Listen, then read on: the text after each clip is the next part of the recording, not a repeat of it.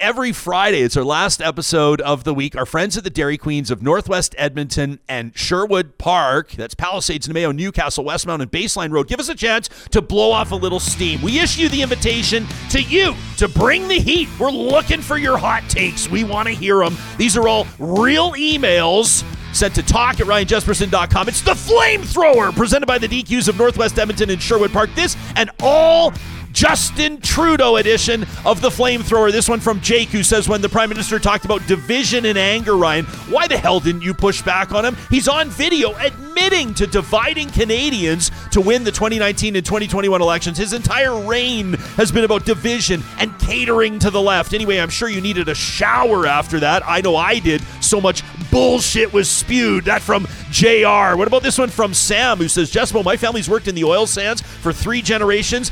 The oldest one happily retired with an amazing pension and benefits. The middle one's earning high salaries, great benefits, and the younger's earning much less in terms of salary and benefits compared to the older two. Plus, they have to deal with the continual rise of automation in heavy equipment. Justin Trudeau was correct. The industry does not have workers' backs. I've watched Suncor lay off workers while at the same time taking delivery of a $75 million Bombardier private jet. We have been fooled by right-wing politicians. They're not in the business of supporting Alberta workers. That from Sam. What about this from Jennifer, who says, wow, articulate, passionate, nicely surprised. Now invite Pierre Poilievre, who just announced he doesn't want trans women in bathrooms or on sports teams. What's Pierre's climate policy? What's Pierre's replacement for the carbon tax? Seriously, I want to know more. I'm only seeing the batshit crazy stuff about Poilievre. That from Jennifer. We'll tell you, we got an invite in with his team. We're hoping he'll do the show. This from Albert, who says, you know, the reason that Atlantic carve-out, Ryan, you called it a debacle talking to the Prime Minister?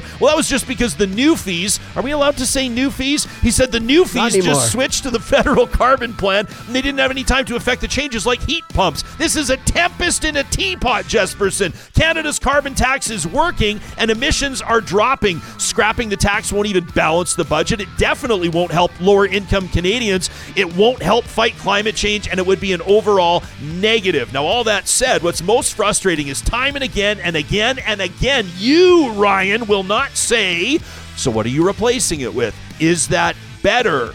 Buck up, Ryan, and do your listeners right. That from Albert. What about this one from Catalina, who says, geez, Ryan, after reading the comments on your interview with Justin Trudeau, I thought I'd contribute my 2 cents. People complained you were too easy on him, that you didn't cut him off to insert a counterpoint. The funny thing is I thought the same thing about your interviews with Danielle Smith and David Parker. Now, I've followed your career for years. Thank you, Catalina. Says, I've observed your interviewing style. You ask questions, you give the person a long runway to flesh out their ideas. That's indicative of an inquisitive interviewer who truly wants to hear what the interviewee has to say. So many interviewers these days take on a combative style. The approach is not designed to go deep into conversation. It's ego-driven. It places the spotlight on the question asker, not the answerer. It's designed to inflame and glean sensational sound bites. To the people in your audience who accuse you of being a liberal shill, after the Trudeau spot, I will say we on the left, says Catalina, felt that you were sucking up to Danielle Smith and gave David Parker an undeserved platform. Ryan's not painting pictures, everybody. He's providing the canvas. We were talking about myself in the third person. Goes on to say the person he's interviewing fills the canvas with their policies, beliefs, points of views,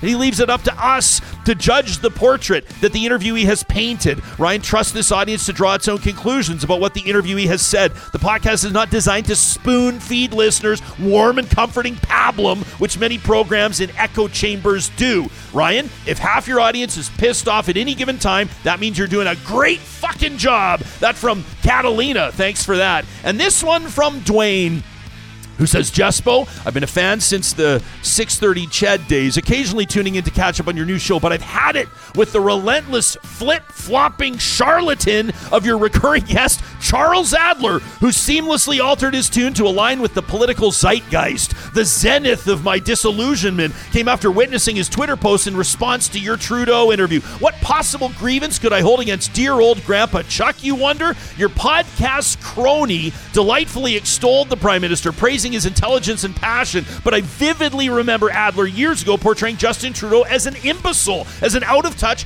passionless, born with a silver spoon, you know, back when he was Jason Kenney's little pug. Now he's perched on his left-wing high horse, disdainfully peering down at conservatives, relishing any chance to disparage Pierre Poilievre.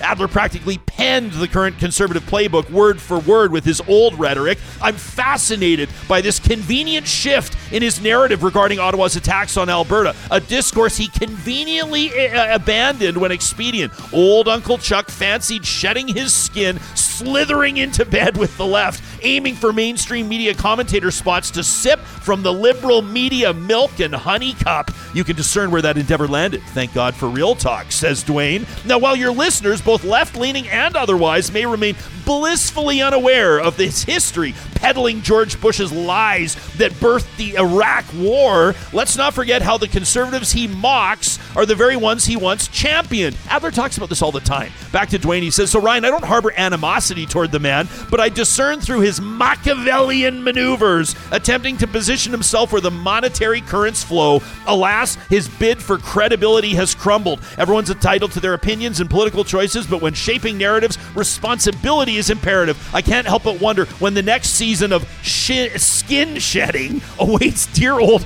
Uncle Chuck. Jeez, that fired. From Dwayne. We'll give Charles a chance to respond coming up when he joins us on Monday. The Flamethrower, presented by the DQs of Northwest Edmonton and Sherwood Park, are all real emails from you, real talkers, to talk at ryanjespersen.com. Coming up on next week's show, we got a whole bunch in store for you, including a sit-down with the fourth candidate for the Alberta NDP leadership. That's right, she hasn't announced it yet, but on Wednesday of next week, you'll find Jody Callahoo Stonehouse right here in the Real Talk studio. In the meantime, have a great weekend and keep it real.